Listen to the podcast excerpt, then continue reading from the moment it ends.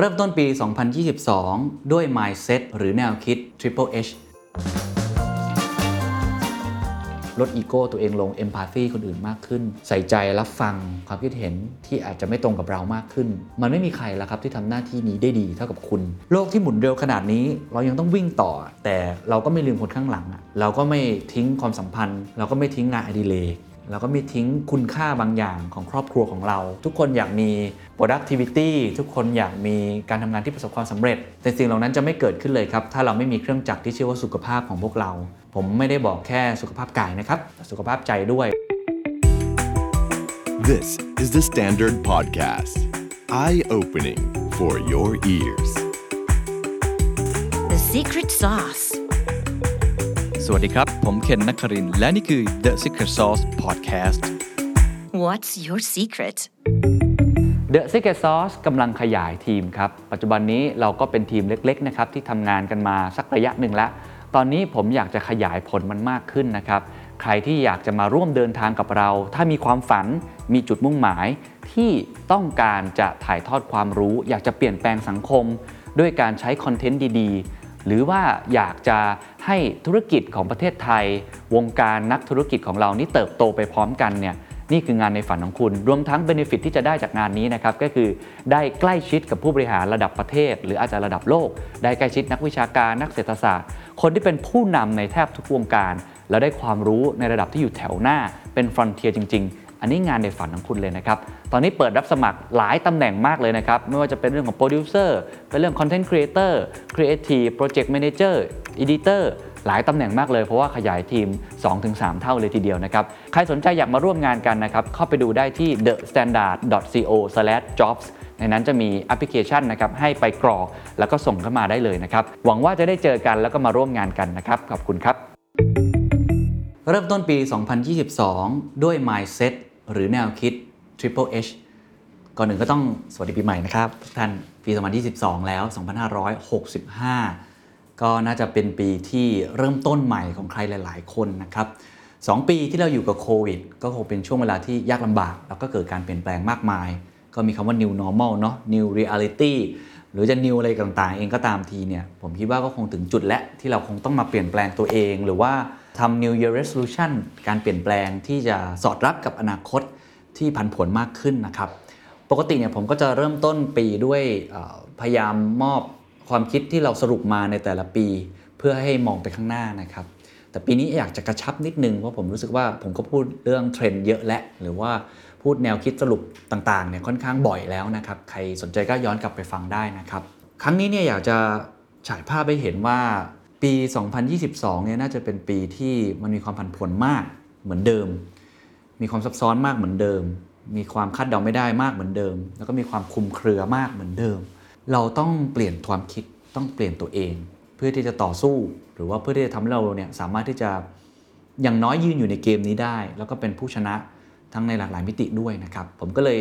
ลองสรุปออกมาเป็นง่ายๆ Triple H ก็คือ ทรี เอช นะครับก็พยายามหาคำศัพท์ที่จะได้จำง่ายกันด้วยนะครับแล้วก็ผมก็จะใช้กับตัวผมเองรวมทั้งผมสรุปมาจากความคิดหลายๆท่าน H แรกคือ humility ครับหรือความถ่อมตัวนะครับ H ที่สองคือ harmonize การรักษาสมดุลนะครับแล้วก็ H ที่สามครับคือเรื่องของ health is the new wealth นะครับไปที่ H แรกก่อนนะครับก็คือ humility ผมคิดว่าหลังจากนี้โลกเราจะมีสิ่งใหม่ๆเกิดขึ้นมากมายที่เราไม่รู้เลยครับว่ามันคืออะไรคนที่เก่งที่สุดเป็นผู้นำสุดยอดแค่ไหนก็อาจจะตามไม่ทันโลกเพราะว่าหลายอย่างเนี่ยมันเป็นสิ่งที่เราอาจจะยังไม่ได้สัมผัสมันใกล้ๆจริงๆผมยกตัวอย่างเช่นสักตัวอย่างหนึ่งเช่นเรื่องของคลิปใน TikTok ผมเชื่อว่าผู้บริหารหลายคนเนี่ยไม่ได้เล่นผมเองก็ไม่ได้อยู่ในโลกนั้นมากนักแต่คุณปฏิเสธมันไม่ได้เลยว่าโลกนี้เป็นโลกที่กำลังมาอย่างไรมากแล้วก็อาจจะเป็น new norm ของแพลตฟอร์มวิดีโอการเสพสื่อในอนาคตก็เป็นไปได้ถ้าน้องๆ Gen Z เติบโตขึ้นถ้าเราไม่เปิดกว้างทางความคิดเรียนรู้สิ่งใหม่ถ่อมตัวเองเราจะไม่ทางรู้เรื่องพวกนี้การลงทุนในคริปโตเคอเรนซีถ้าเรายังต่อต้านมันอยู่เราก็จะไม่เห็นเลยว่าจริงๆแล้วตอนนี้มันเป็นอีกโลกหนึ่งที่มีโอกาสอัพไซด์หรืออนาคตมากมายแนวคิดใหม่ๆของคนรุ่นใหม่ๆก็เป็นอีกแนวคิดหนึ่งที่จะกลายเป็นกระแสหลักในอนาคตสิ่งเหล่านี้ก็ถ้าเรายังปิดกั้นความคิดตัวเองอยู่ก็น่าจะทำให้เราเนี่ยตกขบวนด้วยเพราะฉะนั้นไอ้ humility สำหรับผมเนี่ยอันที่หนึ่งคือ humility ในแง่ของความรู้คือต้อง never stop learning ต้ ต้องเรียนรู้ตลอดเวลาเปิดกว้างทางความคิดตลอดเวลามี growth mindset ที่ผมพูดค่อนข้างบ่อยอยู่แล้วแต่คำว่า humility เนี่ยผมค่อนข้างชอบเพราะว่ามันมันดูเป็นตะวันออกดีนะมันถ่อมตัวด้วยอันที่สองของ humility คือผมคิดว่ามันคือเรื่องของการที่เราไม่ได้คิดเรื่องความรู้อย่างเดียวแต่คือความเคารพคนอื่นด้วยให้เกียรติคนอื่นด้วยคิดว่าทุกคนเท่ากันผมว่ามันคือเรื่องของ inequality ความเหลื่อมล้ำที่เกิดขึ้นในสังคมเราต้องเห็นคุณค่าของคนเท่ากันเรื่องของความเท่าเทียมสิทธิทางเพศสิทธิทางสีผิวสิทธิทุกอย่างเลยครับทุกคนมีสิทธิเท่าเทียมกันหรือว่าในมุมของหลายๆมิติเองอ่าผู้ชายผู้หญิงการทำงานระหว่างเจ้านายกับลูกน้องเจ้าสัวกับคนที่อาจจะทำงานเล็กๆคนที่เรียนเก่งที่สุดได้ปริญญาเอกเป็นอาจารย์กับนักเรียนผมว่าเราต้องถ่อมตัวเองที่พูดอย่างนี้คือเตือนตัวเองด้วยนะครับว่าแม้ว่าเราจะขึ้นมาเป็นผู้นำองค์กรแล้วนะครับ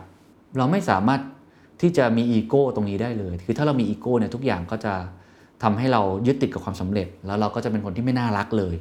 สิ่งเหล่านี้เป็นสิ่งสำคัญมากคือต้องให้เกียรติคนอื่น respect ในความคิดเห็นที่แตกต่างหลากหลาย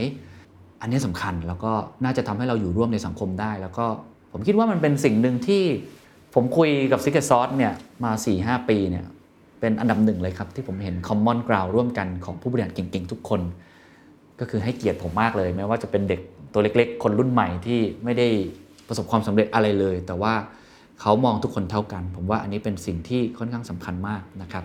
อันประเด็นที่สามของ Humility ก็อาจอยากจะพูดถึงในมุมมองของผู้นำและการผู้บริหารใหญ่ๆเองเนี่ยที่จะต้องลดอีโก้ตัวเองลง Empathy คนอื่นมากขึ้นใส่ใจรับฟังความคิดเห็น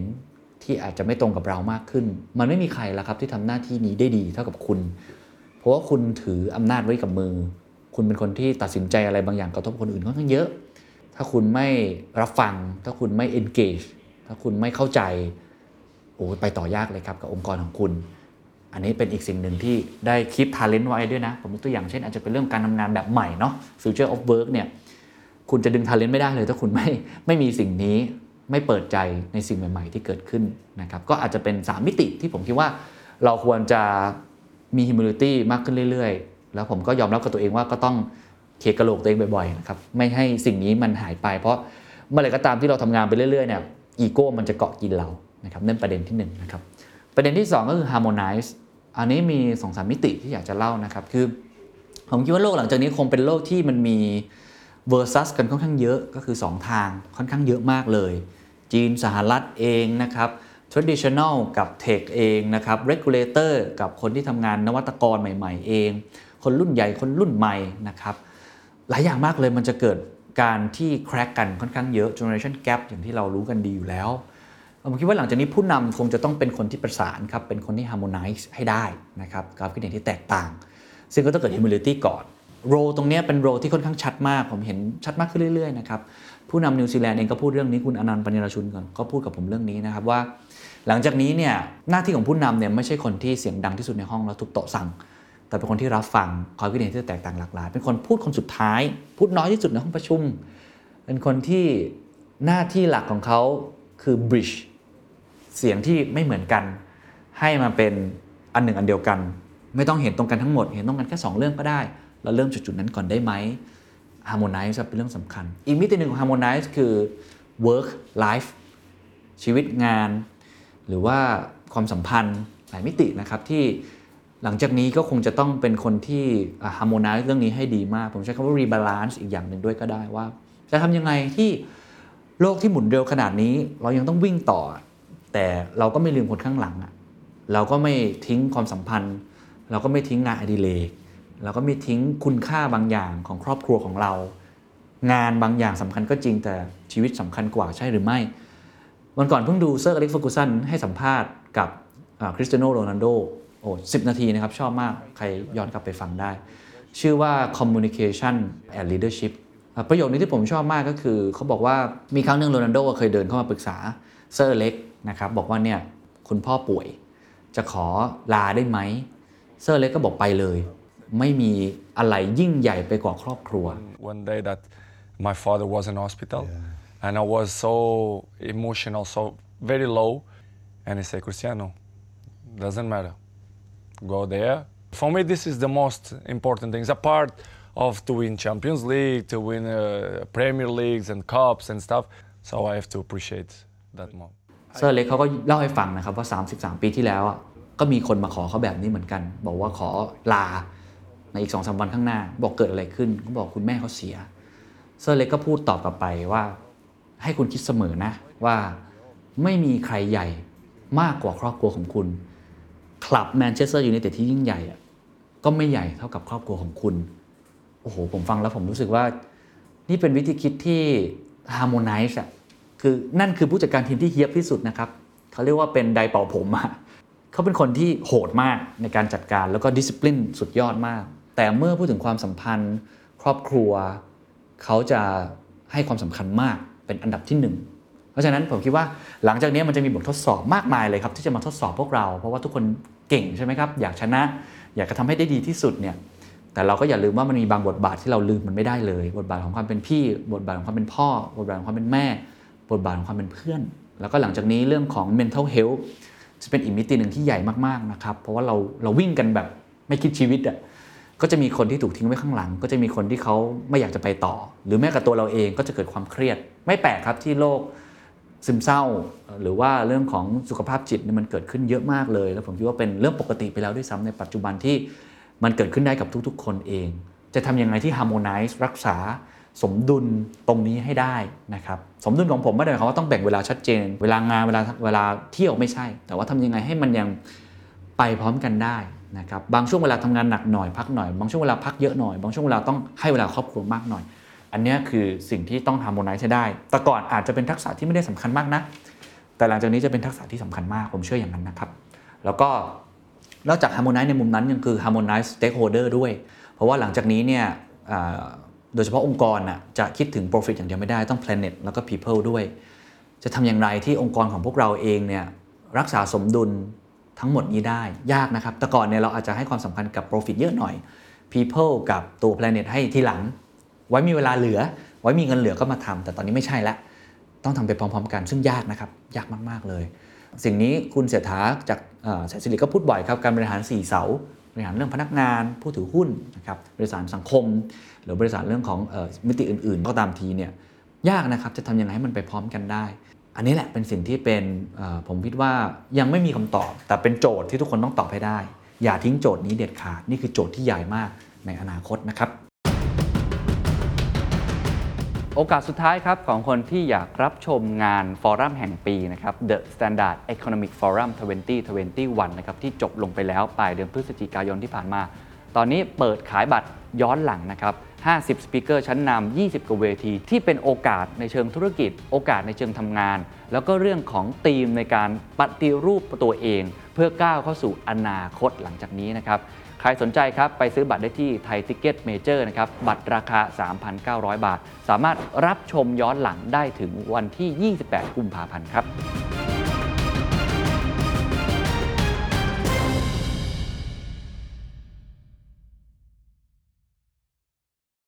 แล้วก็ข้อสุดท้ายครับก็คือ Health is the new wealth นะครับสุขภาพสำคัญจริงๆครับแล้วก็เป็น